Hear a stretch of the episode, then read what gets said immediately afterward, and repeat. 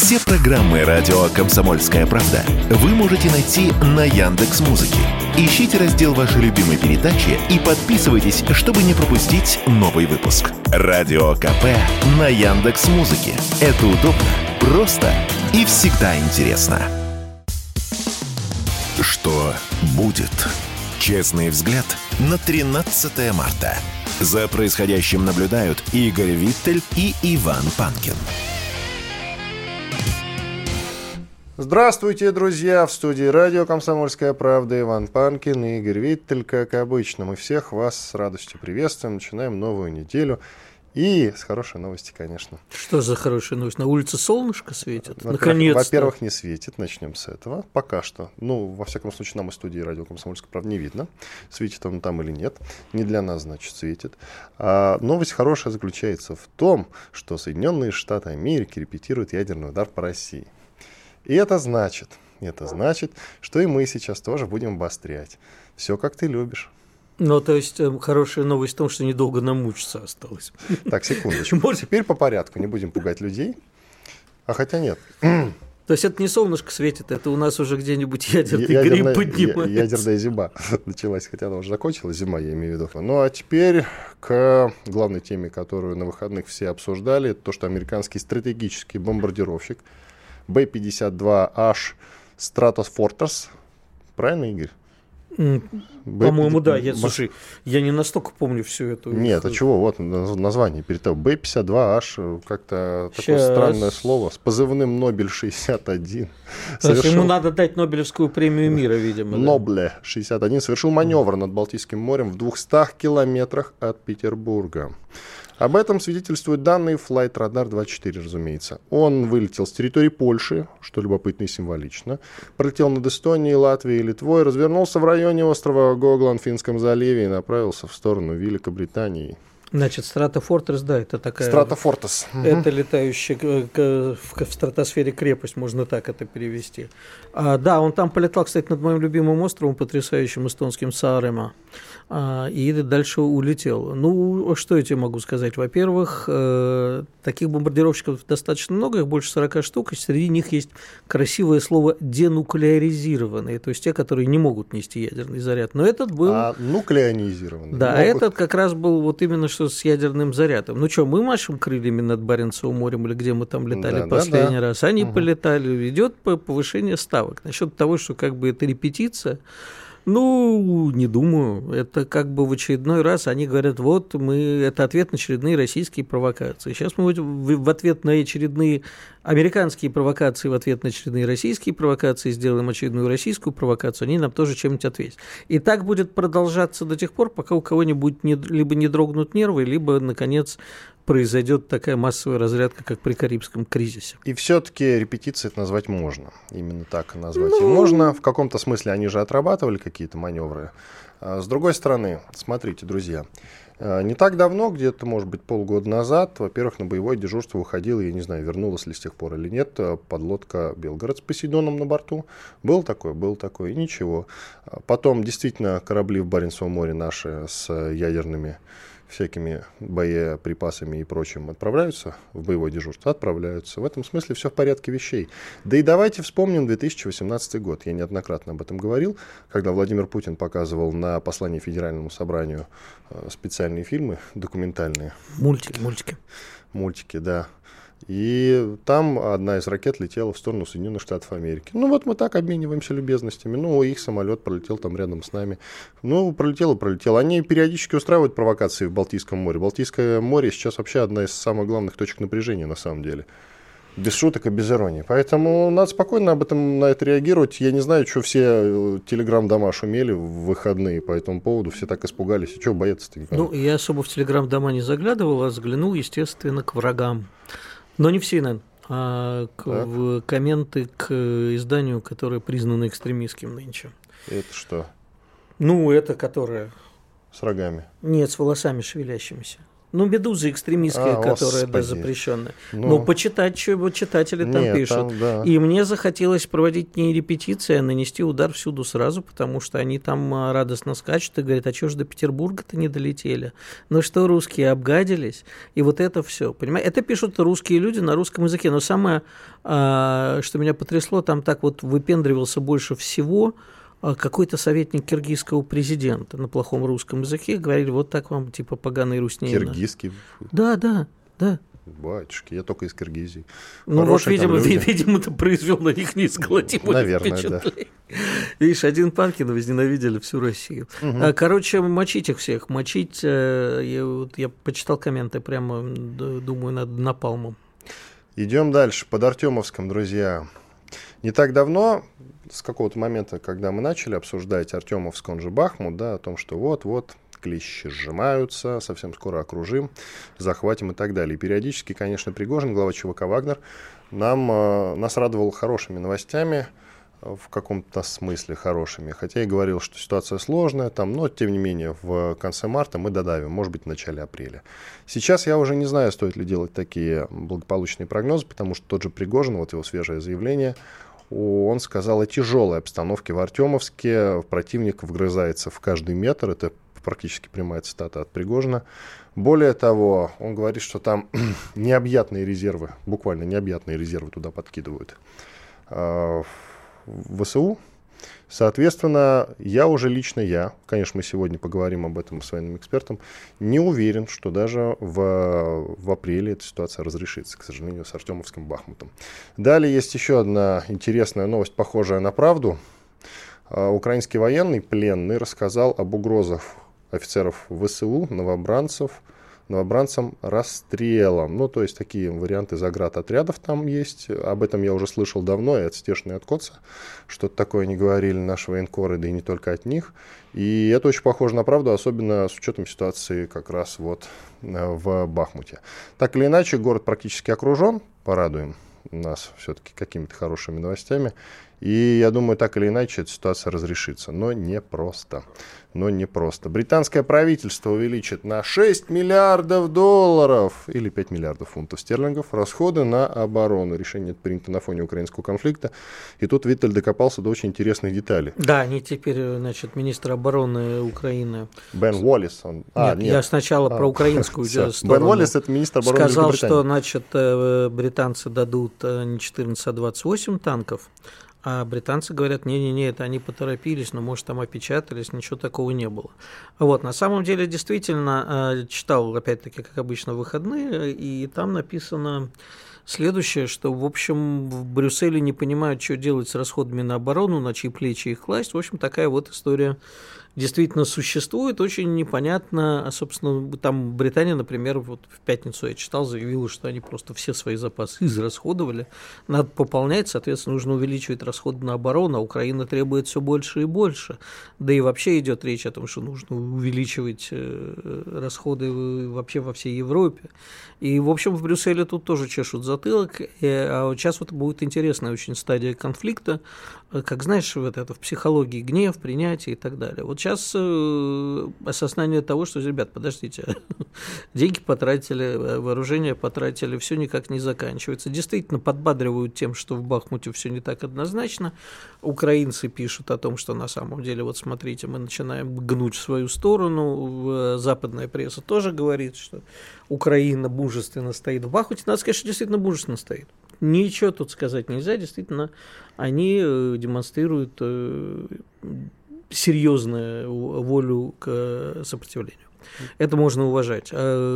Вот поэтому я и призываю заранее, как мы с тобой вот иногда грешим, что вот к весне это будет наше, к лету это будет наше. Ну вот пока все подвигается очень нехорошо. Давай не будем грешить, будем говорить, все пропало. Нет, вот какой-то нам, мне кажется, иногда нужно трезветь, да, в смысле. Так вот, все сказали как есть, пожалуйста. Да, сказали как есть. Я просто червоточинку добавлю, что да, очень просто вгрызаться в каждый метр, когда у тебя за спиной стоит офицер ВСУ с пистолетом и гонит в атаку. Ну, тебе слово. Кстати, я еще прочитал, что сейчас отправляют новобранцев украинских на фронт через 2 дня после обучения. То есть 2 дня учат, и потом отправляют на фронт. 3 дня.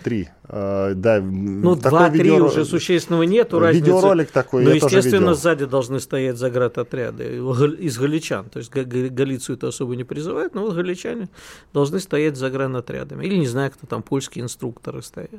Короче, сейчас мы увидим какой-то очень интересный момент, потому что... Да, кстати, опять подтвердили, что самолеты в ближайшее время не дадут. Так что я думаю, что нам стоит поднажать, и, может быть, и неконвенционными методами. Мы с тобой обязательно обсудим уже с военным экспертом минут через 15 нового министра обороны Китая. Очень интересный персонаж. Ли Шанфу вообще находится под американскими санкциями. За то, что купил у нас самолеты С-400. Вот. И многие наши СМИ, наши журналисты называют его русским китайским генералом. Все, уходим на перерыв. Панкин и Виттель с вами. Через 2 минуты продолжим. Весна. Русская весна. На радио «Комсомольская правда».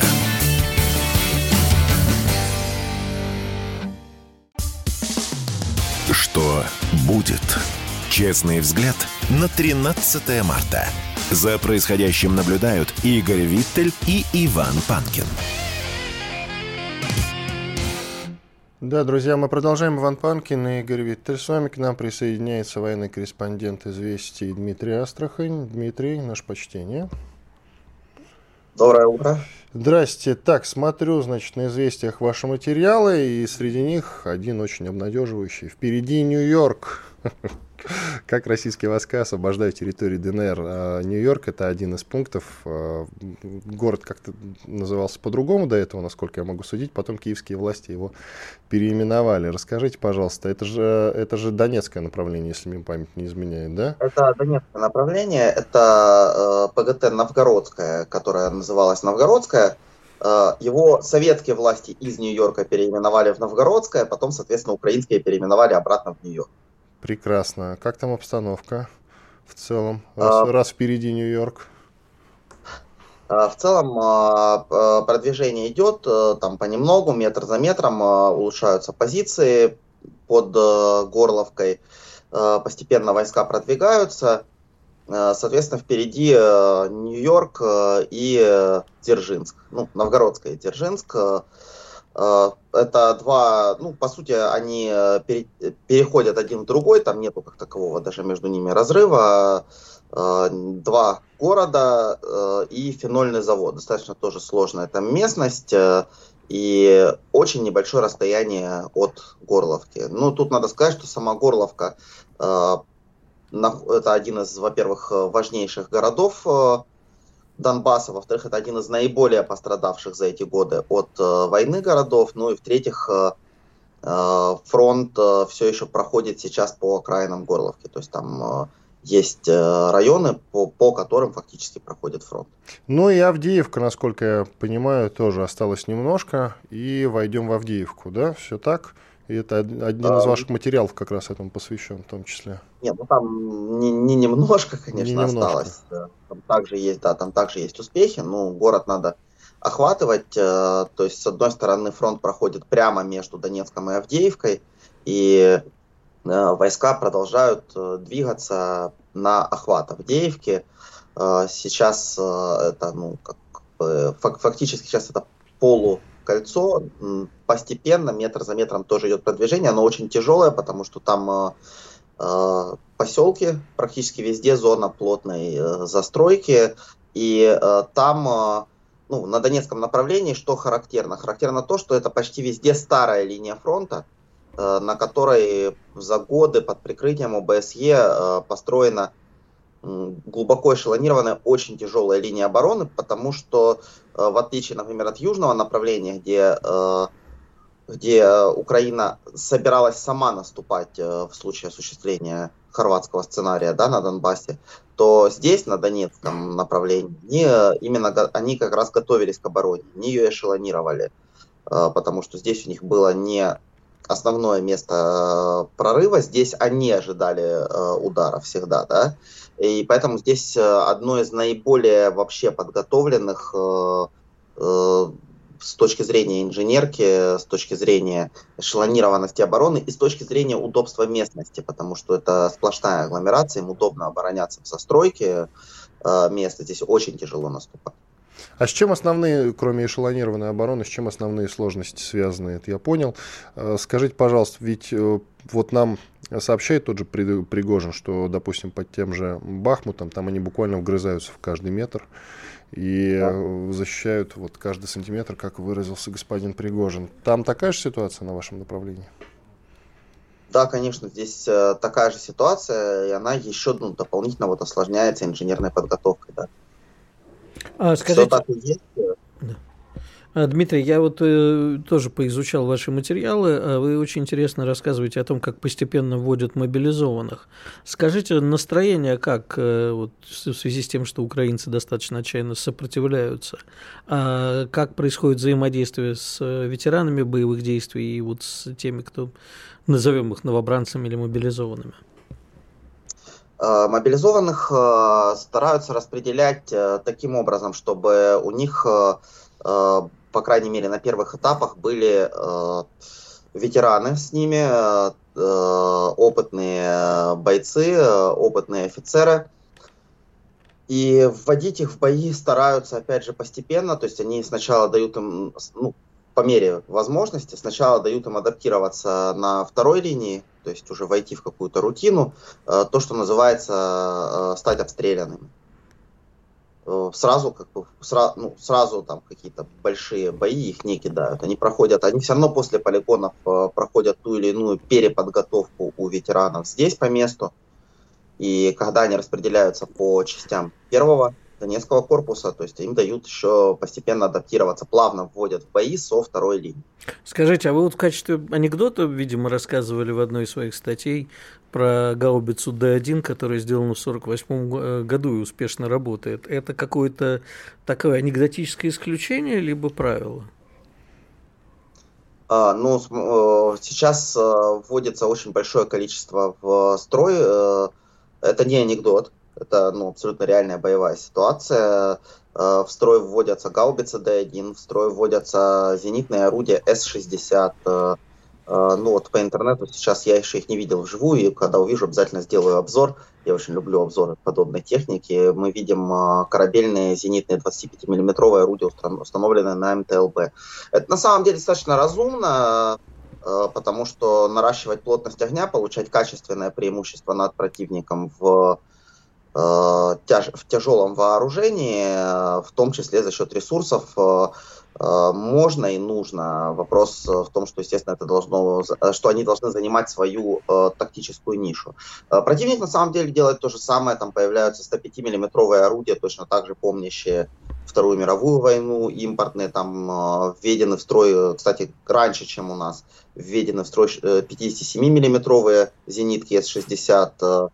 Там большое количество раритетного стрелкового оружия у противника, то есть в том числе, собственно говоря, и тяжелых пулеметов, например, потому что тот же самый тяжелый пулемет ДШК, который массово используется в украинских войсках, это тоже оружие, разработанное до Великой Отечественной войны, модернизированное в конце нее, пулеметы ДШКМ и советского производства, и восточноевропейские аналоги там являются основным тяжелым пулеметом. Вопрос в том, что те недостатки, которые были у многих видов оружия на то время, когда они разрабатывались, сейчас несколько нивелированы временем. То есть, если, например, орудия стали тяжелее, за 80 лет серьезно изменились тягачи, изменились средства транспорта. То есть минусы по их мобильности компенсируются для своего времени, да, компенсируются тем, что изменились средства транспорта. Для стрелковки, то есть минусы по цене или по весу сейчас компенсируются, опять же, распространением пикапов, на которых эти тяжелые пулеметы таскают. Так или иначе, да, старое оружие воюет с обеих сторон. Это абсолютно не анекдот, это реальность. Вопрос в наличии БК к оружию и вопрос в том, чем его поддержать. Еще важный момент, что к многим видам оружия современная техника, ну, в первую очередь коптеры, мы говорим в первую очередь про коптеры, да, они расширяют техническую нишу использования. То есть, например, те же самые там, противотанковые орудия, такие как «Рапира», те же самые зенитные орудия, они с коптерами используются по-другому и занимают совершенно другую техническую нишу. Так, много говорится, будьте здоровы, много говорится о том, что уже все советское наследие Украина отстреляла, и там почти все вооружение натовское. Но вы вот нам прям противоположную ситуацию обрисовали. Я уже даже не знаю, радоваться этому или нет. Не совсем, может быть, я правильно выразился. Советское наследие Украина так или иначе отстреляла и израсходовала. Там много оружия, которое... советских образцов, но произведено, или боеприпасы к нему произведены в Восточной Европе. Например, это в первую очередь болгарское оружие. То есть Болгария до сих пор производит и является одним из основных поставщиков, за исключением России, в мире боеприпасов к подствольным гранатометам советским, к РПГ-7 и к советскому стрелковому оружию. И вот этих боеприпасов на Украине очень много еще со времен тайных поставок, которые были во время Минских соглашений, и сейчас их, естественно, становится только больше. Поэтому, если мы говорим о советском смысле производства, да, оно заканчивается. Если мы говорим о советском оружии в смысле образцов, то оно продолжает воевать. Это потрясающе. Надо Болгарии заканчивать, по-моему. Чем мы все с Молдавией, Болгарии надо, по-моему, приструнить. Дмитрий Астрахан, то с минуты остается, он подтверждает те СМИ, которые писали о том, что Болгария за последнее время поставила около вооружений, больше всего вооружений Украине на $1 триллион. И вот, пожалуйста, Дмитрий Астрахан, по сути, подтверждает теорию. Что касается заградотрядов, вы что-нибудь слышали об этом? Вот мы сейчас проронили эту новость. У нас буквально 50 секунд. Слышали, не слышали, что лютуют заградотряды у украинской стороны или нет? Да, конечно, слышали регулярно. Являются ли это заградотряды как какие-то специально сформированные подразделения, или это, так скажем, нештатная функция иных отрядов? Украинские боевики не дают своим уходить с позиции, не дают. Спасибо. Это факт. Дмитрий Астрахан, военный корреспондент издания «Известия». Благодарим его за участие в нашей программе. Иван Панкин, Игорь Виттель. Уходим на перерыв. Знаете, как выглядит экономика? Она выглядит, как Никита Кричевский. Знаете, как звучит экономика? Правильно, как Никита Кричевский. Никто вам не скажет, когда и как долго что-то будет расти или падать. Никто, потому что Нострадамуса и прочих ясновидящих нет, не было и не будет. Каждую среду в 7 часов вечера слушайте программу «Экономика» с Никитой Кричевским на радио «Комсомольская правда». Что будет? «Честный взгляд» на 13 марта. За происходящим наблюдают Игорь Виттель и Иван Панкин. Иван Панкин и Игорь Виттель. Возвращаемся после большого перерыва. К нам присоединяется Анатолий Матвийчук, полковник в отставке и военный эксперт. Анатолий Андреевич, здравствуйте, рады вас видеть. Да, доброе утро. Американский, как вы уже знаете, стратегический бомбардировщик Stratofortress B-52H с позывным Нобле-61 совершил маневр над Балтийским морем в 200 километрах от Санкт-Петербурга. Об этом, как я уже говорил в самом начале нашего эфира, свидетельствуют данные Flightradar-24. И все об этом говорили, все очень перепугались. Мы с Игорем не испугались, мы как-то равнодушно к этой информации отнеслись. Так над Питером сейчас... летает, не над нами. Практически, да. Но задались мы тут сейчас с ним вопросом, с Игорем, прям буквально в перерыве. Он в какой-то момент, самолет, я имею в виду, оказался в нейтральных, на нейтральной территории, над нейтральными водами, считай. А что, если бы мы его сбили? Вот такой сценарий, как вам? Это был бы прецедент, в общем-то, неаккуратность наших систем противовоздушной обороны. Дело в том, что нейтральная зона, она потому и нейтральная, что там не действуют никакие законы и юрисдикции государств, которые располагаются в акватории этого моря, на территории, на берегах. И я думаю, что он ушел в нейтральную зону специально, потому что он проводил, в общем-то, интересный тренировочный полет с заходом в зону ПВО Российской Федерации и с контрольным пуском систем управляемых ракет. Ядерных, неядерных, это мы давайте пока упустим, но он отработал удар по территории Российской Федерации. И сразу же эти ребята выскочили из зоны и вошли в нейтральные воды для того, чтобы сказать, а вот мы ничего не делали плохого, вы такие хорошие, а вы там, я не знаю, что там себе подумали. То есть это тактика НАТО, чистейшей воды блеф, чистейшей воды провокация. Они преследовали, в общем-то, три задачи. Первая задача – отработка систем управления, проверка и контроль систем управления ракетно-ядерными средствами ракетно-ядерного нападения. Вторая — взаимодействие тяжелых бомбардировочных системами прикрытия истребительной авиации. И последнее — это контроль качества и выучки личного состава по нанесению ударов и ухода от возможного возмездия. Вот и все, что они отработали в этом полете.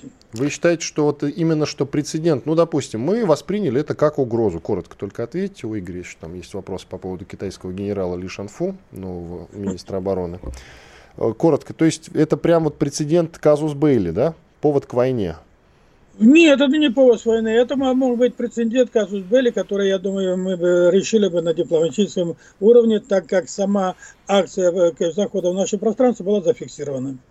Скажите, пожалуйста, вот как раз, да, Иван уже анонсировал, очень интересно, потому что в выходные все обсуждали, что в Китае появился новый министр обороны. Казалось бы, что нам до того министра обороны, но это министр обороны Китая находится под американскими санкциями, и формально повод для этого был это торговля вооружениями с Россией.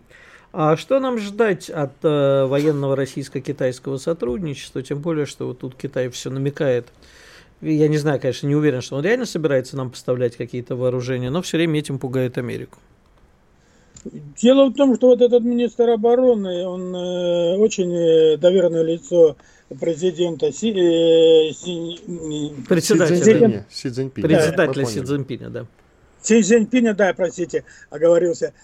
И, в общем-то, я думаю, что китайцам глубоко плевать то, что там думают американцы. Это еще раз они бросили вызов вот этому лобби американскому на оружейном пространстве. Они заявили, что есть национальные интересы Китая, и Китай будет ими пользоваться. Больше никакие интересы в этот диалог не должны вмешиваться. Последнее. Китай, собственно говоря, давным-давно находится во взаимном двустороннем отношении с Российской Федерацией, то мы ему продаем что-то, то он нам что-то продаем. И если бы есть какие-то поставки, это никого не должно волновать, так как это законно признанный двухсторонний процесс. И есть еще такое понятие международной практики, как двухсторонний договор. Никакой международный договор, двухсторонний договор не может вмешиваться, так как он превалирует с точки зрения юриспруденции. Но вот я об этом и говорю. Увеличатся у нас поставки вооружений взаимные или нет? Или просто все будет идти как раньше по плану? Знаете, я думаю, что взаимовыгодный обмен будет продолжаться. Увеличится или нет? Ну, я не знаю, что мы там можем запросить, я не располагаю такой информацией. Ну, я бы сказал, знаете, так, а почему бы и нет? Хороший ответ, почему? То есть, с вероятностью 50%, либо увидишь динозавра, либо не увидишь. Да, да, дело в том, что если это нам, и мы попросим, Китай, конечно, даст. Скажите, пожалуйста, а что бы нам хотелось, чтобы Китай дал-то? Вот что мы можем попросить, и для чего нам это нужно? То есть, какие... У нас сейчас проблемы возникли с интегрированными схемами. У нас, в общем-то, это возник такой вакуум, потому что многие страны отказались нам поставлять. Это все есть у Китая. Я думаю, мы это все попросим. А беспилотники? Ну и нет, вы знаете, Монако, сама авионика у нас великолепна. Мы попросим электронику-начинку. Ну, в принципе, то есть авионика вы имеете в виду у беспилотников или вообще как таковая? И вообще такая, беспилотника у нас достаточно очень хорошие наработки есть. У нас всегда была затычка, мы утыкались в интегрированные схемы и системы управления. Ну, все, я задаю вопрос по поводу Болгарии. Мы только что общались с военкором Дмитрием Астраханем, и в принципе, да, до этого обсуждали такую тему, что Болгария, по сообщениям некоторых западных СМИ, за последние несколько лет поставила на Украину больше всего вооружений, там, на $1 триллион. И вот сейчас Дима Астрахань, военкор, как раз нам рассказал о том, что это за вооружение. Он их лично наблюдает на своем направлении в районе там, Нью-Йорка, так называемого. Есть там такой пункт. Как нам на это реагировать, а? Скажите, пожалуйста, в отношениях с Болгарией? Они холодные в последнее время, но, тем не менее, может быть, есть возможность, в том числе военная, как им ответить? Что скажете? Ну, военное я не знаю. Дело в том, что то вооружение, которое когда-то мы поставляли Болгарии, оно приходит в негодность, и они не испытывают желание ее обновлять, как-то с нами сотрудничать. Они больше передислоцированы на Запад. Но есть экономические, финансовые рычаги, которые Болгария уязвима с точки зрения газа. Наша нефть, наше оборудование для переработки нефти, наши. Есть достаточно больные точки экономики, от которых Болгария зависит. Ну и последнее, не забывайте о том, что Болгария — это страна традиционно дружественной России, Советскому Союзу России, и все, что там происходит, это наносное. Это элита или псевдоэлита, которая пришла к власти на деньгах, которые им дали Штаты.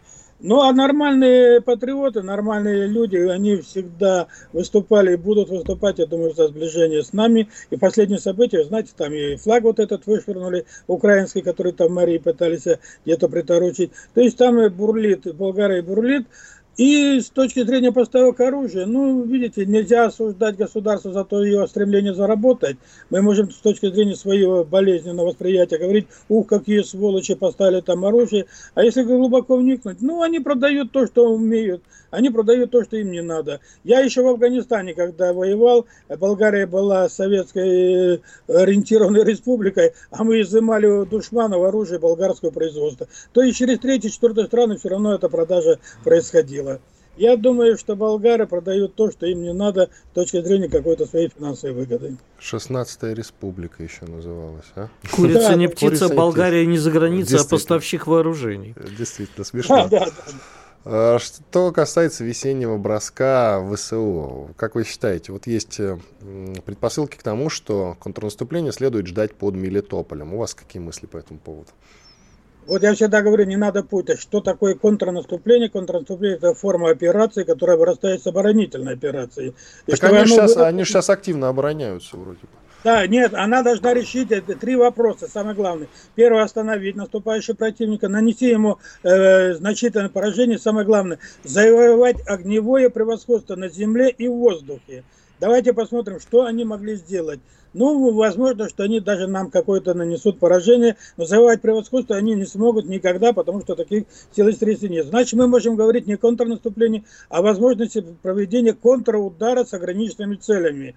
Первое, конечно, это пропагандистские цели. Вот мы все-таки наступаем. Второе, да, они способны захватить на глубину, ну, от 5 до нескольких десятков километров территорию, поставить там свой желто-блокитный стяг и орать, что это очередная перемога. Пока масштабное контрнаступление в этой ситуации я не наблюдаю, и возможности практически пока тоже не просматриваются. Самый главный недостаток у них – это отсутствие тяжелого вооружения в том количестве, которое необходимо для наступления. То есть они сейчас будут забавляться тем, что устраивать какие-нибудь провокации, да, а-ля Брянск. Да, они будут там стрелять, перестрелять, делать, переправляться через Днепр, бомбить. Самое страшное то, что они будут наносить террористические атаки по нашей территории. Вот что самое страшное. Анатолий Андреевич, а вот тут вот наши коллеги из одного издания вышли со статьей, почему контрнаступление ВСУ следует ждать под Мелитополем. Как вам кажется, вот на чем базируются такие мысли? Я думаю, что они базируются на той группировке, которую там создает противник. На сегодняшний день там приблизительно, ну, по некоторым данным, 60, по некоторым 70 тысяч личного состава. Там и сосредоточатся резервные бригады. Но самое страшное, еще раз оговорюсь, чтобы эти бригады стали полноценными, они должны иметь танки, артиллерию, самое главное, снаряды.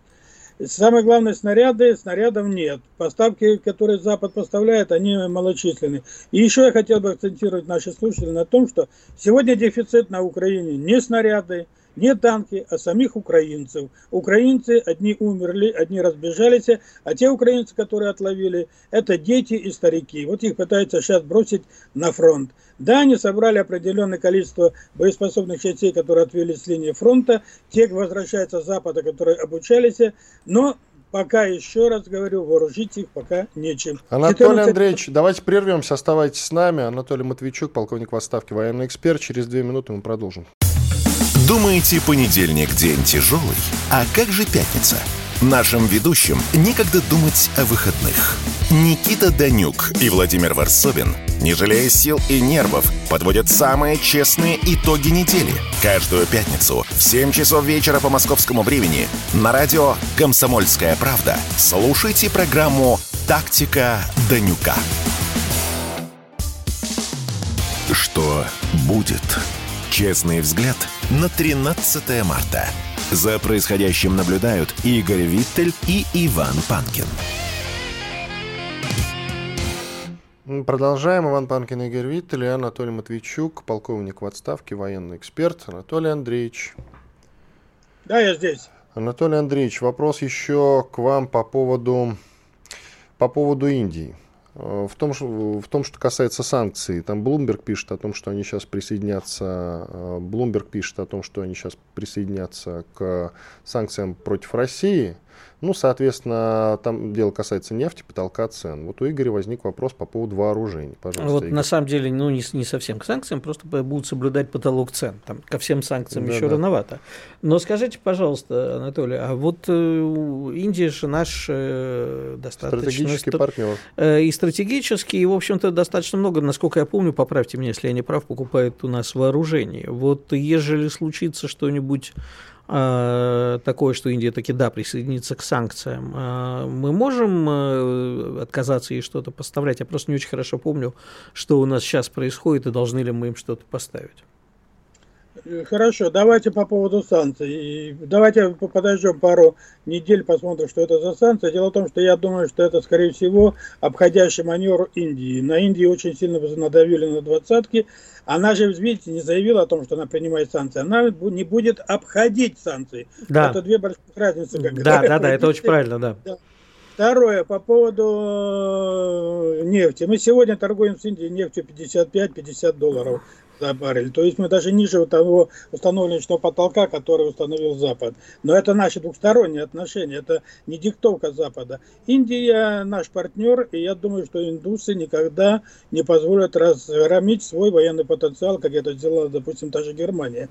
Дело в том, что у нас двухсторонние отношения очень интересны. У нас есть цикл производства, который мы полностью поставляем Индии, и производство находится на территории Российской Федерации. Допустим, ракеты.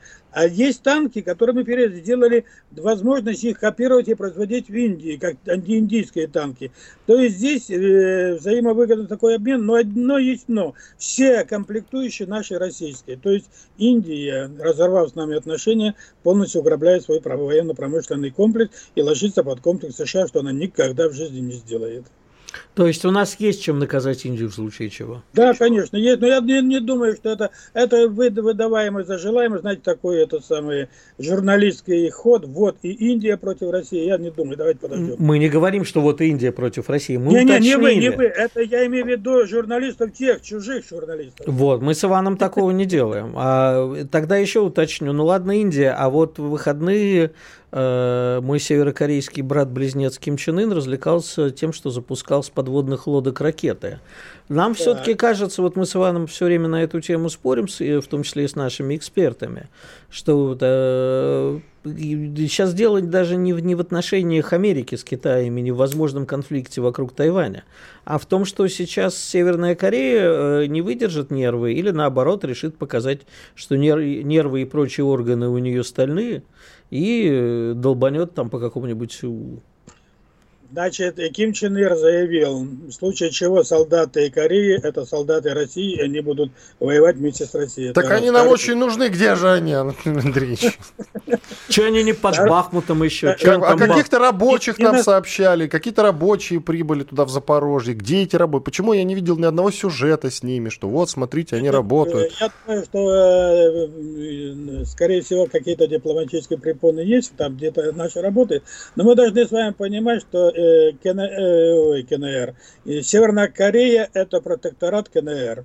Пока китайцы не дадут команду, они никуда не двинутся, потому что все благополучие Северной Кореи зиждется на том, что за стеной огромный такой брат, как КНР, он их защищает и экономически, и финансово, и военной точки зрения. Но мы должны понимать, что КНДР – это наш потенциальный союзник в случае возникновения мировой угрозы.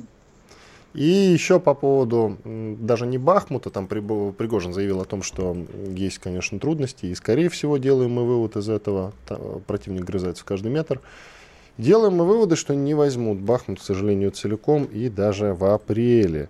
И много говорят на этом же фоне про заморозку конфликта с Украиной. Заморозку. Что скажете? Возможно, заморозка, как вы ее видите? Хотя заморозка тоже хорошо звучит. Да, заморозка тоже хорошо звучит, но дело в том, что заморозка, она несет, во-первых, нам имиджевые потери, а во-вторых, она несет огромные финансовые и экономические потери, и это не в наших интересах. В наших интересах все-таки взять Бахмут, выровнять линию, и тогда, возможно, я говорю, возможно, на перспективу можно планировать какие-то переговоры. Переговоры в этой ситуации – это наш ущерб, это наши предпосылки к поражению. Я думаю, наше политическое верховное руководство на это не пойдет. Анатолий Матвийчук, полковник в отставке, военный эксперт, был с нами на связи. Благодарим его за участие в нашей программе. Вернемся, Игорь, с тобой к Индии. Ну, теперь уже экономическую составляющую. Как ты считаешь, с чем все-таки связано решение все-таки Индии присоединиться к антироссийским санкциям по поводу нефти? К потолку цен? Да не присоединяется она к антироссийским санкциям. Блумберг пишет, а мы Блумбергу верим. Не к антироссийским санкциям, а говорит, что не будет нарушать, вот правильно Анатолий Андреевич сказал, не будет нарушать потолок цен на нефть. А она их, как опять-таки Анатолий Андреевич, вот не ожидал, что он хорошо разбирается в нефти, она их не нарушает, потому что вот да, на сегодняшний момент мы торгуем с Индией по 55. Другое дело, как будет дальше, никто не знает. А вот, понимаешь, сейчас Индии надо пройти на тоненького, и, как говорится в русском языке, рыбку съесть, и известно, куда сесть. И на шарабане на прокатит... На что я бы даже сказал. Да, на что сесть. На да, что да, сесть. Да, ты прав, извини. И на шарабане прокатиться, и косточки не подавиться, и так дальше. И так далее. Значит, это, кстати, не только Индии касается, Китай то же самое. Понимаешь, и у Китая, и у Индии, и у многих других стран достаточно серьезные экономические взаимоотношения с Соединенными Штатами. В случае с Китаем, вот, как говорится, если там слон на кита налезет, кто кого сборит, тоже непонятно, потому что это такие очень тесные отношения, поэтому, скажем так, серьезный конфликт экономический США и Китаем закончится для всего мира таким тотальным, сам понимаешь, чем. Тем более, что сейчас в мире, да, вот мы с тобой в пятницу говорили, я у Дениса Ракши спрашивал, да, а что, собственно, вот экономист, да, будет ли экономический кризис. Вот сейчас за выходные он развивался так, мы посмотрим, как сейчас откроются через несколько часов рынки в Америке, но я думаю, что мы увидим начало нового тотального экономического кризиса. И как в этот момент себя поведут страны, до кого докатится, до кого нет, добьет это экономику штатов или наоборот штаты, как всегда, в мутной воде выловят самую большую рыбку, не очень понятно. Поэтому Индии нужно сделать такую вербальную интервенцию, пройти, как говорится, на тоненького между Сциллой и Харибдой и сказать, да, вот мы не собираемся ничего нарушать. На самом деле будут продолжать мутить, даже если они формально не будут там ничего нарушать, то в серую даже Сингапур мутит, понимаешь, наша нефть идет через Сингапур, а у Сингапура-то, казалось бы, ну что Сингапуру, вот, поэтому даже Сингапур имеет наглость так поступать, и Индия в первую очередь, она была, есть и останется нашим партнером.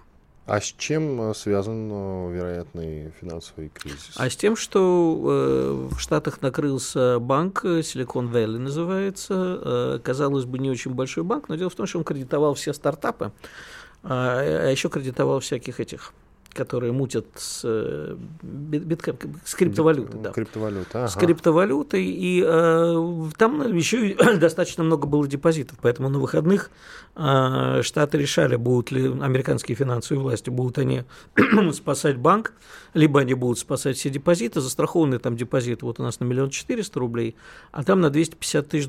Ну, понятно, что не у каждого там лежат такие суммы, но тем не менее, в том числе и крупные корпорации, которые там кредитовались. В общем, все могут остаться, и вообще это повлияет на рынок стартапов, технологических инноваций. А вот как далеко это потянется, вопрос же не в конкретном банке. Вопрос, как вот мы тогда с Денисом и говорили в пятницу, в том, насколько это система.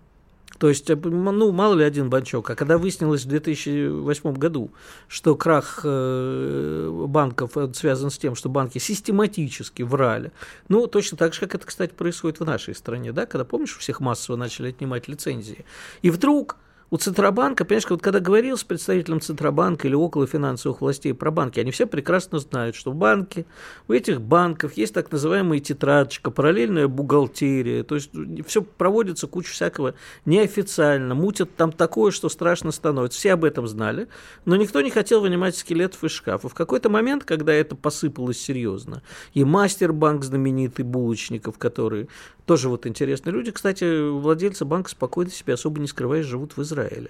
Вот даже Следственный комитет, я лично с ними общался, рассказывал, ну, посмотрите, вот они здесь, чего вы их не ловите-то? А они сколько народу кинули. И у нас та же самая история. Так вот, если выяснится, что это система, то это понесется по всему миру опять, как понеслось в 2008-2009 году. Издание Global Times пишет, что повышение оборонного бюджета Америки сигнализирует о приближении мировой войны. На этом же фоне мы можем вспомнить новость о том, что Великобритания повышает оборонный бюджет, да, на $6 миллиардов. Ну, 6 миллиардов – это не так много, если вообще сравнить. Ну, повышает, вот в чем. И военные бюджеты, они триллионные у Штатов, про 6 миллиардов, ну, это копейки. Это даже сейчас на фоне Украины. Но Великобритания стремится войти в тройку, ты же знаешь, как и Япония тоже. Они сейчас будут локтями расталкиваться, чтобы попасть в тройку. И после Америки, Китая, и вот, собственно, кто-то встанет из них на третье место. Я не знаю, к какой Третьей мировой войне они готовятся, потому что, как выяснилось, к войне не готов был никто. Просто потому, что конвенциональной такой войны а-ля Вторая мировая в мире не было давно, а выяснилось, что надо готовиться уже там, к военно-космическим. Кстати, министр обороны Китая, он же этот самый, из космических сил пришел. Ты знаешь, что происходит то, к чему обычно не готовимся. Вспомни 20-й год, вспомни 22-й. Иван Панкин, Игорь Виттель, мы уходим на большой перерыв, в начале следующего часа продолжим. Что будет? Честный взгляд на происходящее вокруг.